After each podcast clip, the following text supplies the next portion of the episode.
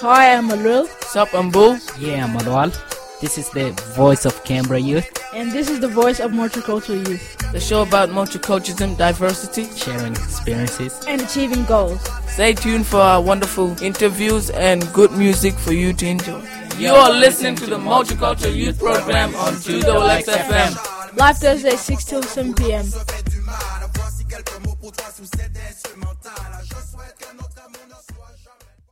Hi guys, welcome to 98.3. This is the Multicultural Youth Program. It's about diversity, multi- multiculturalism, achieving goals, and sharing experiences.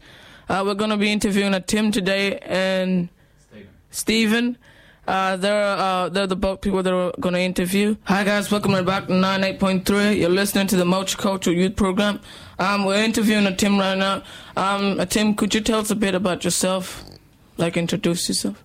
Um, my name is Atem Atem. Um, I originally came from Sudan and uh, I lived in Canberra on and off, but I'm in Canberra now. Um, can you tell us a, a story about Sudan? Like how it was, how did it feel? Like more information. I uh, left Sudan when I was a kid. Um, I was 12 when I left. Um, and what I remember is that it was um, a really a very nice life, really, because I. Um, my family lived in uh, Khartoum, and uh, my dad used to work in Saudi Arabia, and uh, you know he had good money and all that sort of thing. So life was really good, and I used to play with kids who were Northern Sudanese, who were Arabs, who were different from me, and so it was you know playing with them and coming home, and you know uh, that sort of thing. So that that that's how I, I remember life then. Did you grow up in Sudan? like I said, I lived in Sudan till I was 12, and then after that, left to Ethiopia, and then came to Kenya, and now I'm here. Um, How lo- how old were you when you left Sudan? Uh, 12. 12? Oh yeah. And you, so you said growing up, you, you there were both Arab and um, and I guess African communities. What was um, are, are they the, the two main main communities that make up Sudan? Um, yes, Su- Sudan is made up of many, many, many groups of people, but mainly in the north there are groups of people who generally call themselves Arabs, uh, and then there is the south where people are generally Africans.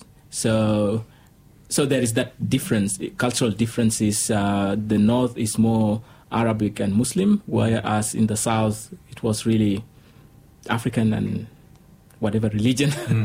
yeah. And is, is that is that difference mainly, uh, as you said, kind of religion and language based? Or? Uh, yeah, yeah, Yeah. yeah, pretty much. Um, you know, in the south there are so many religions. In the north, it's mainly uh, the Muslim religion, and so there was that. Uh, for me, when I was growing up, uh, I went to a school that was taught in Arabic. Uh, the official language was Arabic, and I was taught Islam, the Quran itself, and we had to memorize, you know, verses and stuff like that. And I would go with my friends to the mosque, you know, just play as kids and just go to the mosque and that sort of thing. So to me, th- there, there was that, you know, being a Muslim and being Arab was a normal thing uh, because Khartoum was generally the the population was Arabic, and so Arabic language was spoken, and so so to me, when, growing up there, it was it's normal to be different. It's always you know different people, different cultures, different religions. To me, it wasn't. There was no conflict. I didn't know about the war or what was going on, but to me, it was that was life. So Uh, How old when, when you came to Australia? um, I came to Australia when I was 28. And so like you said last time, so how long did it take for you to come to Australia? Because you said you started at 12. Right. Uh, at 12, I had to go to Ethiopia, and that's when the war had already started. And because my dad was involved in the war somehow, uh, the politics of the war, and Yeah. he was in Saudi Arabia, and he decided it was time to go and join the soldiers in the bush. So we ended up coming to Ethiopia and lived in refugee camps in Ethiopia. Uh, and lived there for like seven years, and then we had to leave because at the time it wasn't safe anymore. And we crossed into Sudan as we went to Kenya. So we went to Kenya, and then you know, Um, are you studying in in Canberra now?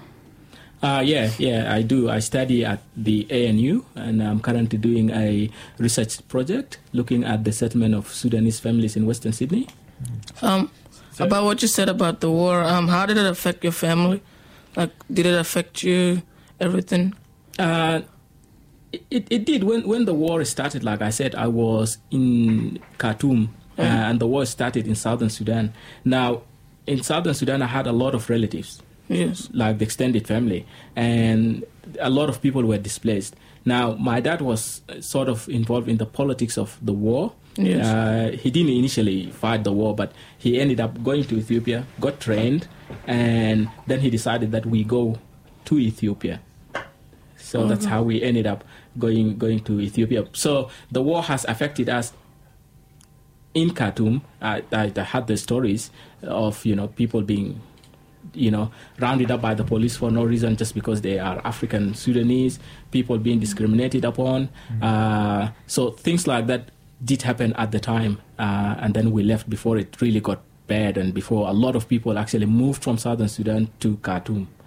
Okay. And this, these, these are uh, issues that are still continuing today, are they?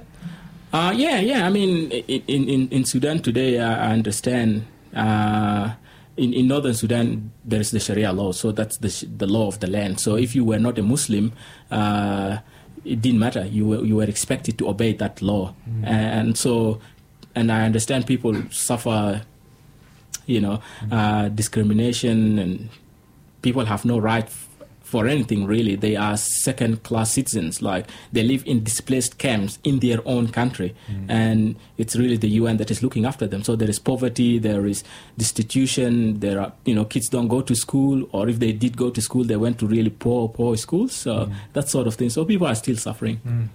Um, tell us what's the tell us about Ethiopia. What's the different? Um, in Ethiopia, it's uh, it's an interesting place. When I was a kid, uh, it was in a refugee camp in Western um, Ethiopia, and um, the the thing with it was I was a kid, and you know, moving from living in the cities and good life, and suddenly into a refugee camp.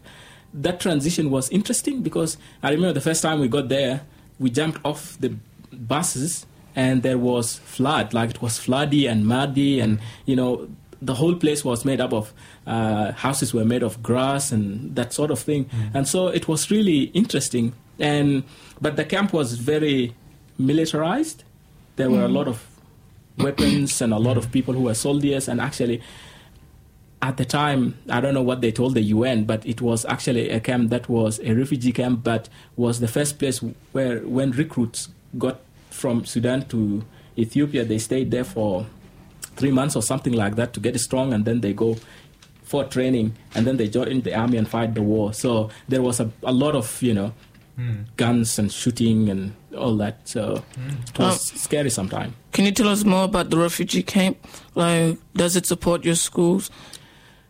Uh, the, the refugee camp in Ethiopia uh, had a school uh, run by the UNHCR, and it, it wasn't a flashy school, but it was it was quite a good school. Uh, I had to when I was in Sudan, I studied Arabic up to year four, and then I had to come to Ethiopia, and then in Ethiopia I had to start from year one because they were teaching English, and I didn't have any background in English, so I had to start from year one. Now, now Marwell, you, you had a similar experience, didn't you? You said you, um, when you moved to, sorry, when when you moved to Egypt, you had to start again learning Arabic and and do your schooling from uh, from scratch as well.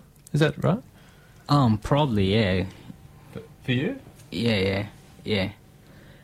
Cause you know I have to learn, start all over again, and stuff like that. Yeah. So, how did uh, Arabic affect your life? Because, yeah, you already know your language, then you have to learn another language, then you had to go to English. Was that a little bit too hard? Yeah, and I almost forgot like my language, which is Dinka. I learned Arabic more than Dinka.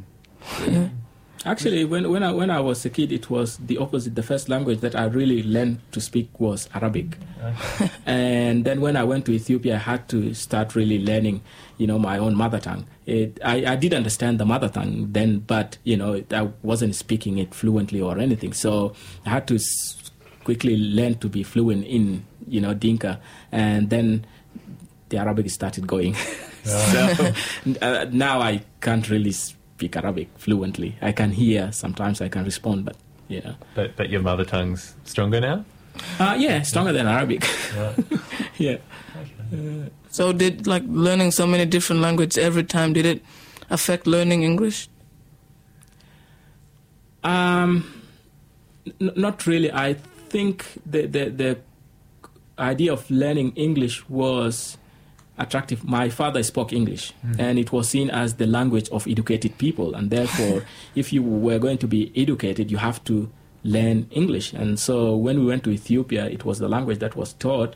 Then we had to learn it because that was what was taught. So, and coming to Kenya uh, reinforced that because in Kenya the uh, official language was English, Yes. and the language of communication in schools, in class, was English, and therefore we actually had to learn English. Uh, Where's about Kenya? Yeah, when did you go there? Uh, 90, 93, So how old were you then? 18, 19. Okay. Oh, Yeah. So I'm, I'm, for me, I'm just trying to put a picture together. So yeah, yeah, So I think when you would be 19. so so take so you were when you were 12, you went to Ethiopia. Yeah. And then when you were 18, 19, 19 in Kenya to Kenya. Yeah. And then how long were you in Kenya for? until 2002. Okay. Yeah, And yeah. So did you get an education in Kenya? yeah, I did. Um, cause like I hear from a lot of people, it costs money to go to go to schools and all that. Did you have to pay your own money to get education? Um, I, I, I think in Kenya sometimes you, you, you have to work hard, and not just Kenya, everywhere. Yes. Um, when I got to Kenya, there were uh, schools run by the UNHCR, uh, LWF, or whatever. But th- there were these schools that were just starting, and I joined these schools. Now, what happened was they were not good schools. They Yes. were really, you know, substandard schools. But I worked really hard, and I, I did year seven and year eight. Year eight, like, is the last year of uh, primary education, and that's Yeah. when you sit uh, the national exams Yeah. your primary national exams. I did that and I did really well. And because I did really well, uh, I got a scholarship to Yeah. go and study outside the camp. So I did my secondary school outside the camp, studying just because I really, really had to work hard to Yeah. get a scholarship. Otherwise, I wouldn't have um, afforded finishing primary school and going to a fancy secondary school that was, you know, a proper secondary school and live there for four years before I came back to the camp. Yeah. So In Kenya, why did you decide to to study rather than work? there was no work. well, there, there were there were jobs, uh, teaching jobs. Um, there were jobs in the hospital, in clinics. Uh, there were jobs with uh, UNHCR, all those agencies, but I didn't have the skills, and so and I thought if I, I could have gone and worked, did something, but I thought there's nothing going to be better than education. As in get that education and probably get a better job at the end instead of getting some manual job or something to do. Uh, decided probably studying is the best way to go. And hopefully when i finish i become something better. So did this help you when you came to Australia? it did. It did very much. I mean when i came to australia within two weeks i went to uni. So it, it did help. With that. if i didn't have that background i wouldn't have done that Mm. yeah So what are you studying in Australia now? Um, like I said earlier, uh, well, I'll go back. When when I came to uh, Canberra in 2002, within two weeks, I went to uni and I studied medical science. Now, medical science is a fancy name. It's supposed to be called medical laboratory science, really, because that's what I ended up doing. Um, but I, I did that for four years, and when I finished, I went to Dubbo to work. And Yeah. I worked there for a year and a half, and then came back to Canberra. Now, when I came back to Canberra, I worked at Canberra Hospital as what they called a medical scientist. A medical scientist someone who just looks at you know blood and samples and analyze them and tell the doctor, look, we found this funny stuff or that. So, but then uh, last year I decided to go back to uni because the work I was doing, I wasn't satisfied with it because Yeah. it was more of a, you sit in front of a computer and there is a machine behind you and samples come through and then you have numbers, you know, on your screen. You push a button, they are gone to the doctor or you call the doctor. So to me, I wanted a job that is m- more human beings, more talking to people, doing things with people, that sort of thing. And so last year, I did a master's in public policy by coursework, uh, and that was really good. And then now I'm doing uh, a research project, like I said earlier, looking at the settlement experiences of Sudanese families in Western Sydney. Oh. Yeah. Um, can you? No, I was going to say, look, what before we talk about that, how about we go to some uh, go to some music and we can come back and you can tell us more about your, uh, your interesting project. Hi guys, welcome back to 98.3. Uh, we're interviewing uh, Tim. Um, we're gonna interview him about like ask him about the project he does. Um, can you tell us like the information about the project? Um, I'm doing uh, a research project at ANU. It's uh, a master by research, and it's a two-year project. And I'm looking at the settlement experiences of Sudanese families in Western Sydney. Uh, so that's that's what I'm doing at the moment. Oh, So, so tell, tell us more about that. Um, so, why why Western Sydney and uh, and what exactly are you looking at with these communities? Um, it's Western Sydney because I've got in Canberra. I could have done Canberra. Um, Canberra is a smaller population, but I know about every Southern Sudanese in Canberra. Uh, and, and, and, and some of them are related to me, so it's sort of awkward to you know do that. Uh, Sydney is a bigger population. Um, there are probably about four thousand uh, Sudanese there, uh, and so and I know a few people there, but you know, it's it's a, a, quite a big population that you know uh, is good enough for me to go and find out what's going on. Um, and why doing that uh, research project? Um, I think that there is an, an, a need for for us to, to, to know what, what's the experiences of you know the, the Sudanese in Australia. Um, what happens is seven, um, not 70, um, 98% of the Sudanese who came to Australia came as refugees. And they come and they come and, and get into this program, uh, settlement program. Um, now, according to the Department of Immigration, the settlement program is aimed at helping new immigrants to settle, especially refugees, especially humanitarian entrants. And what happens is it's it's a five-year program, and after that you don't get so much support. Uh, so in the first five years you get so much support to help you establish yourself. After that, you don't have so much support. Now, a lot of Sudanese got to Australia uh, between uh, 2003 and 2008. Now, they are actually getting to the end of this five year period. So, the Sudanese community in Australia would very soon be out of what is called settling community. It's going to be a settled community, if I could say that. Um, and so, so during this period of time where you provide, where government provides services, where there's a lot of support, there is all that. Now, what has been happening? Ha- Could could we say that the Sudanese community coming, you know, about five, ten years ago, going through this process, what's their experience? Has it been a success? Can we say uh, it's a failure? Can we say something has to change for the better for other people who would come and you know go through the same you know process? Uh, and I think there there is a lot that would need to be said because uh, my experience is that it hasn't been so successful, if I would say that. It hasn't been so well done, if I could say that. So this is the sort of thing I am looking at. So I'm looking at the experiences. I want to ask.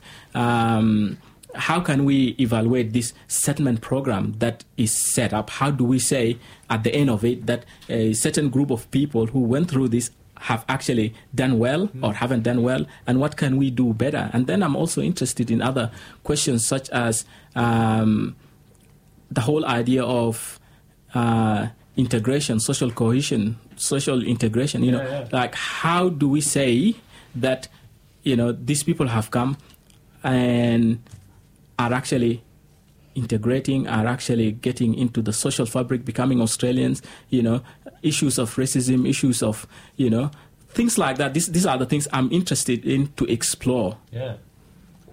So, what are the challenges they face integrating here? The challenges. Um, well, the, the challenges are are many. um, well, l- let's just look at the background of the Sudanese community. 90, 98% or so coming from a refugee background. That means these are people who have lived in refugee camps for a long time. I lived in refugee camps for like half of my life, 15 years or more. Okay, um, and so there is that background. Uh, we are a community that has been displaced by war. That's why we became refugees. So there are issues of you know loss and issues of grief and issues of trauma. Now we come here and we come into a different culture, completely different. Um, English is a very strange language to us. We have to learn the language. Um, there are issues of trauma that are not addressed. Uh, there are issues of unemployment. There are issues of racism. There are there are heaps of issues. Families have got a lot of issues. Kids in families don't do so well because they families don't know what to do with them, you know, and and, and so th- there is a lot. Young people are not doing well because they just don't fit in the system. Something has to change. Something has to change to accommodate them. So th- these are the things, you know, roughly that are the problems uh, Sudanese families are facing or Sudanese community in general. Uh, tell us about racism. Uh, what do you mean? Uh, like you said, like it was hard to fit in. Uh, can you tell us about more about that? Well, um, I'll tell you one, one example of uh, an experience of racism that I have had.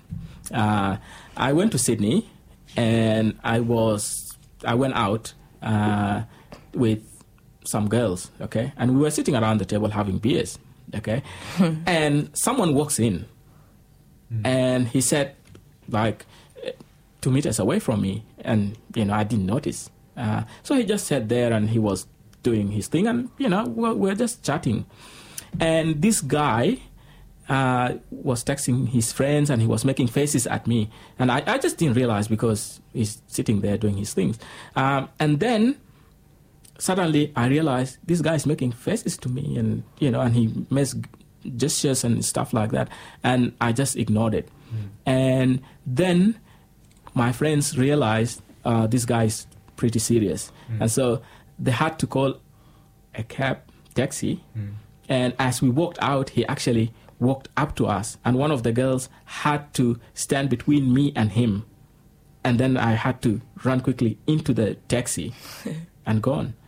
So, uh, you know, I, I didn't understand why anyone would want to attack me. Mm. You know, it's it's, it's just I don't know.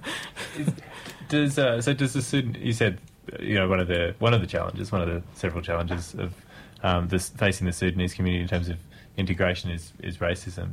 Are these uh, so are these experiences that are, are kind of felt throughout the wider community? They are, um, and and and it's it's always it, it's always related to what's happening uh, generally. Uh, for example, uh, during the election campaign, um, there is a flyer that has been going around, and the flyer was to the effect that you know African today are refugees, but tomorrow are drug addicts and welfare parasite and that sort of thing. And then at the back of the flyer, there was uh, a, another piece that was saying Sudanese and Somalis are, you know, low IQ and recipe for trouble and stuff like that. That was very recent. That was during the election campaign. And this flyer was produced by a, a group that, well, it's uh, unfortunately a political party that calls itself uh, Australia First Party. So, so that that is real, and this stuff has been distributed in, um, I think, uh, in the Blue Mountains. Um, so there are always occasions like this. In 2007, the last the the, um, the election campaign before it, the minister for immigration did come out and said they were deciding to cut down the number of African refugees and specifically Sudanese and which was okay. If, if government decide to change policy there is no problem with that. But the, when he was quizzed about it he said there were some communities that were not doing as well as they expected who were were not integrating as fast as they were thinking of, uh, as they wanted to see, and they mentioned Sudanese. Uh, so when when you have uh, people coming out like that, like the minister, and you know, everybody else is justified to say. And after that, the media, of course, had the stories about Sudanese young people who were gangs, and which was at the end, you know, was investigated, and it was all not true. So. Um, like to Malwala and Malul, have you ever experienced um, racism? Uh, I don't think How about you, Malwala? Oh no, not really. I don't think so. not yet. Not yet.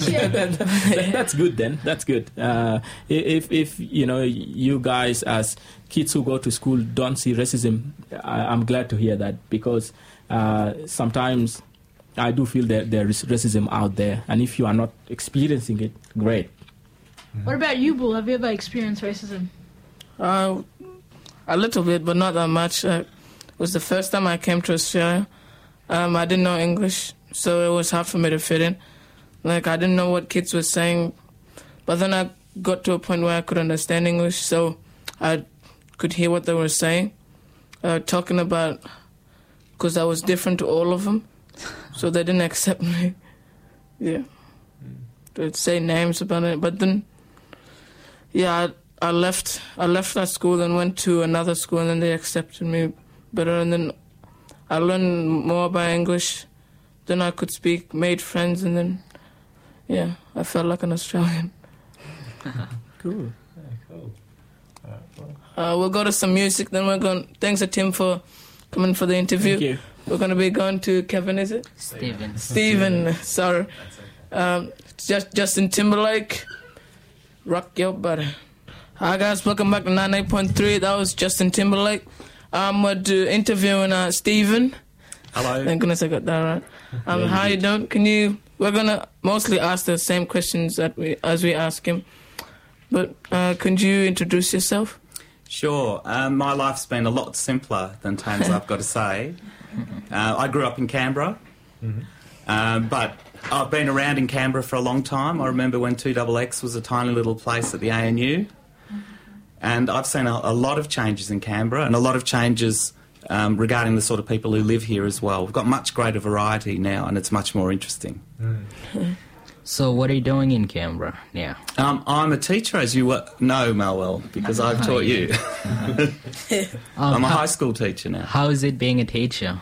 I like it actually. Some days I think, what have I done? Because I changed recently to become a teacher, and uh, some some days when the kids are mucking up, I think, what in God's name have I done? but days where it goes well and where the kids seem to learn something, I love it. So, what do you teach?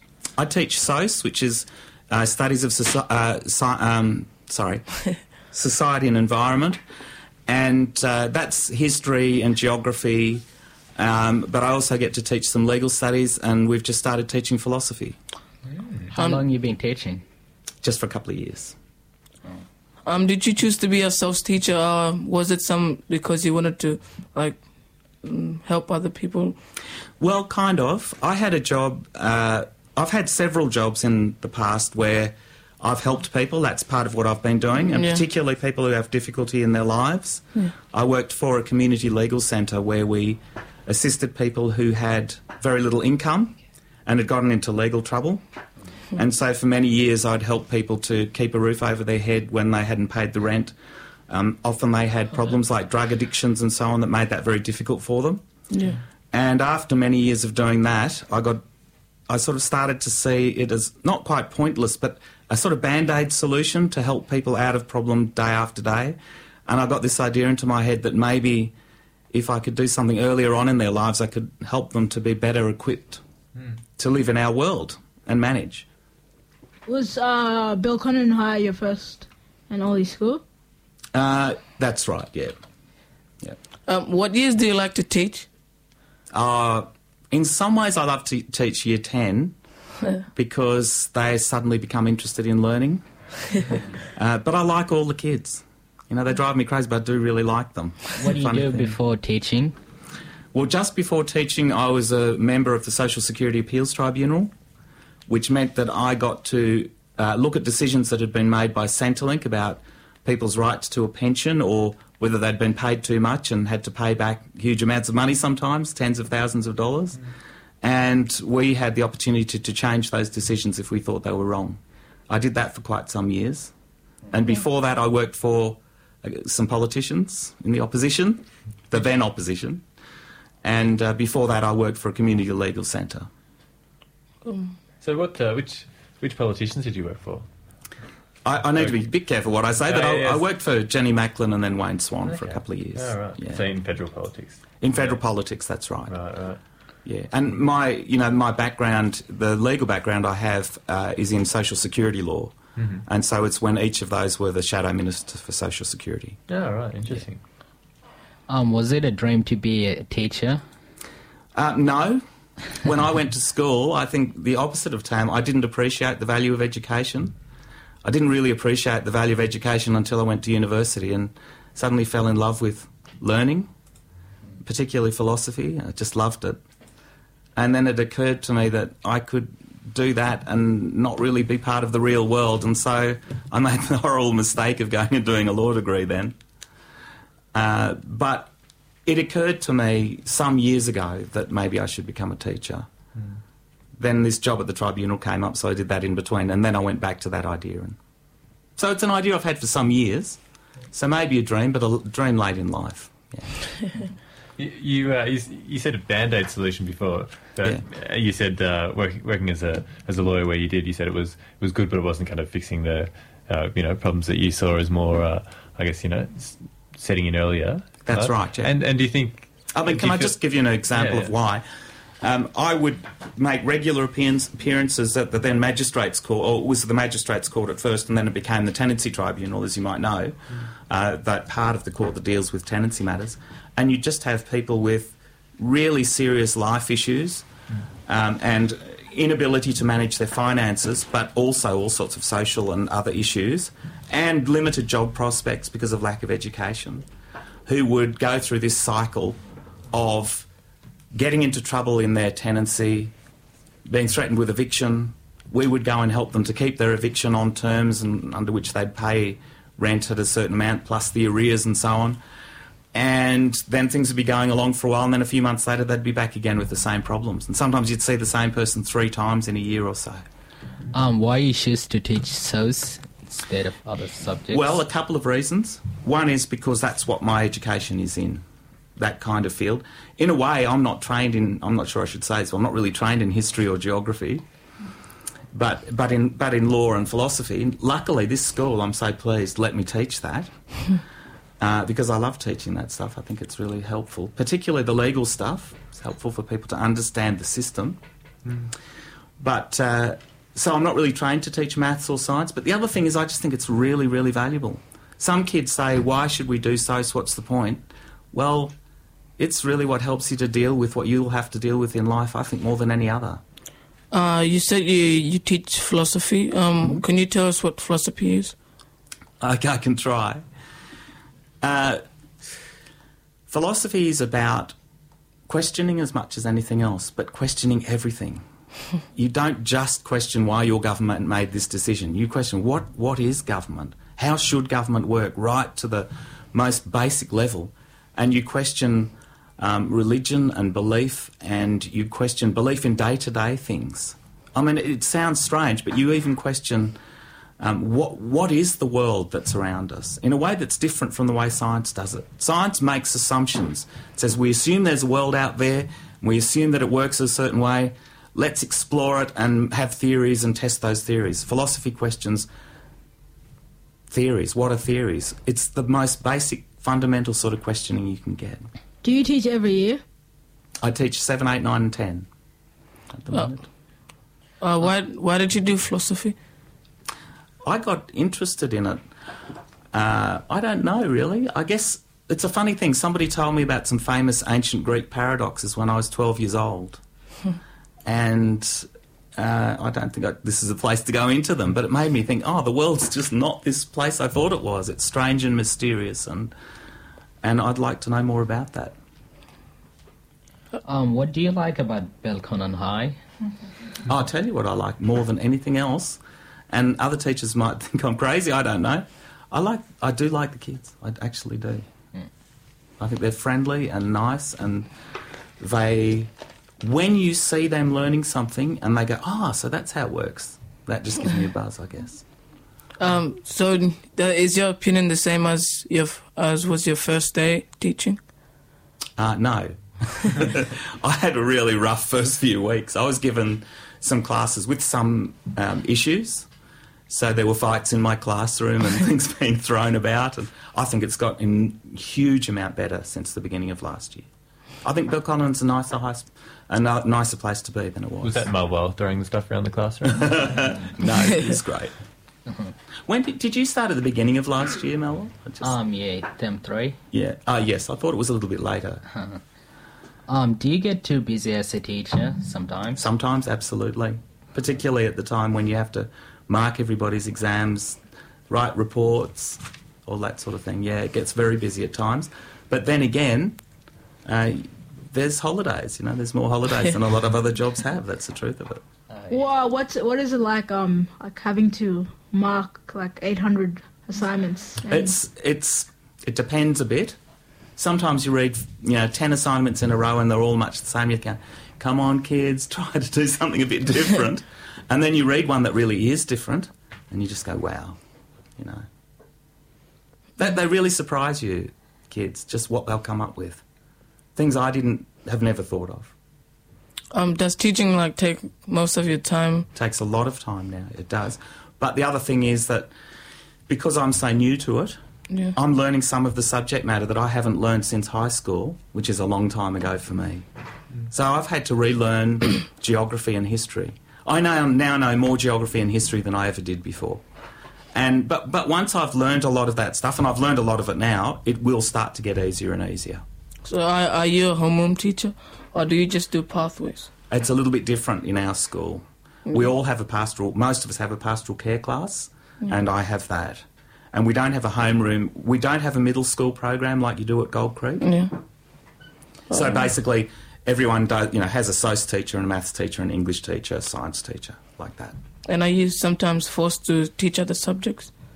Uh, not really. I, I'm asked to do relief lessons. That's part of the way it's structured at, at our school. So sometimes I'll be taking a science class, and but there'll be work set for them. But mm. because I'm interested in science, although I don't know an awful lot about it, I can't help getting involved. Is it hard memorizing all students' names? Yes, it is actually. But it's a funny thing. You get to know them. I, I at first I was really worried and thought I won't get to know kids' names, and it'll be really awkward when I have to talk to them. But it's just funny how you just get to know them.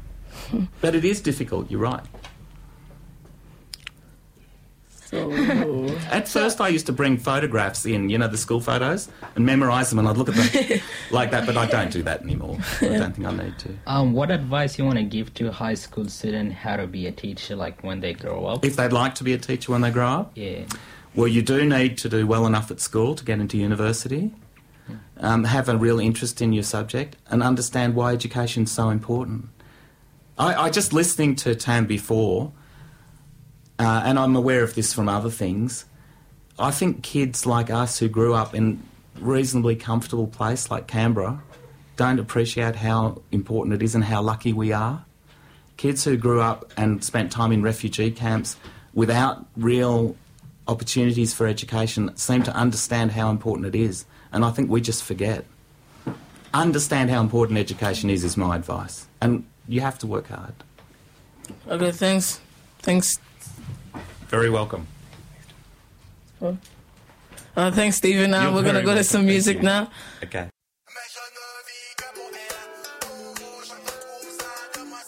Hi, I'm Alil, Sup, I'm Bull. Yeah, Malwal. This is the voice of Canberra Youth. and this is the voice of multicultural youth. the show about multiculturalism, diversity. Sharing experiences. And achieving goals. Stay tuned for our wonderful interviews and good music for you to enjoy. You are listening to the Multicultural Youth Program on 2XX FM. Live Thursday, 6 till 7 p.m.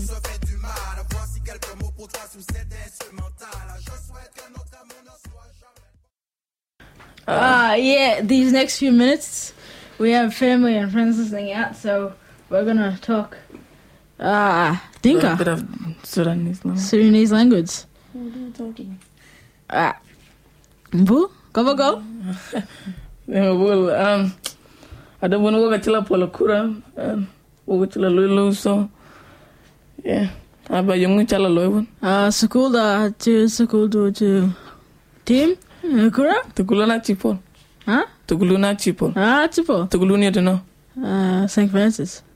oh Yeah, they got us. Are they the blue guys? Like, Um, uh, lu listen uh, um, wala bo like yi mama yi ko di rare to know like go bed the other yi Sudanese a book a towel. Mm, yeah. uh, radio show kana piet cause Sudanese ku ku waja karana bin lu bentin ku kege bin alwagi lu unite ku ka piet kana Uh, riyaw do dane like Facebook a chugulo. Eh, chan bi chan bi ne ko cha cham tin chan bi ko ayin like ba wo ka yin comment like the man week showdown or the near week ne ka la ba kan lo. Um, ku tuda chulo tu mm. ku tuda da two double XM M Y My radio. radio. two double X my radio. Yeah, Um, yeah, you can you can like check a lot pay, but But it's, piet it's good training for you and it's fun. Could give you some backup in, when you grow up into the future. a Am I good experience. Yeah, Uh, cool. go back to English. Uh, okay, English then. It's very hard to talk your own language when you've been talking for a long time. Not really. um, So do you guys find that you're uh, you're you're forgetting your dinka at all? No, uh, not really, because at home that's all my mom seems to speak. So Okay, and how about you, Bull? yeah, I speak it at home all the time. Yeah. And what about you guys with your Farsi? Do you keep it up a lot? Oh, well, I don't know. Danny's is non-existent, but um, Yeah, my dad never spoke Persian around the house. I don't learn it, but Gully seems to understand. I understand. Like my main thing, I think, as to why I'm so bad at Farsi is I'm embarrassed by my accent. Like it's really bad, let alone in English, let alone in Farsi. So Yeah. yeah, I kind of sound like a Persian cowboy when I speak Farsi. And what about you guys? Do you guys have accents? not No, I ju- my voice is just deep. My voice is. big man.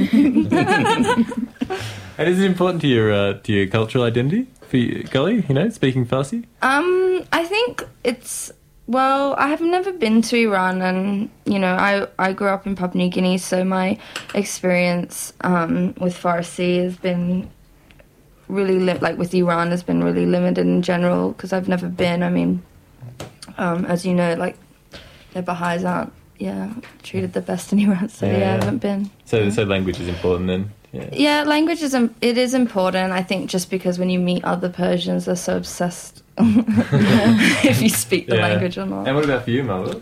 For me, oh, what do you mean for me? Well, I mean, is it important? Like you know, d for you, is it important to be able to speak the language to be able to uh, to you know to be able to identify with your your mum and your cousins and your oh, aunt and definitely, uncle? definitely. Because you could just meet a random Sudanese in the street and start talking. Yeah. And it's easier, like when you go back to Africa, n- not all of them speak English. So if you speak English, they might know, they will not know what you guys are talking about. Cool. Yeah. And that's the end of the show. Um, the Macedonian show is af- it's after this. Uh, we're gonna go to some music. And thanks, guys, for coming in. Thanks for Thank having you. us.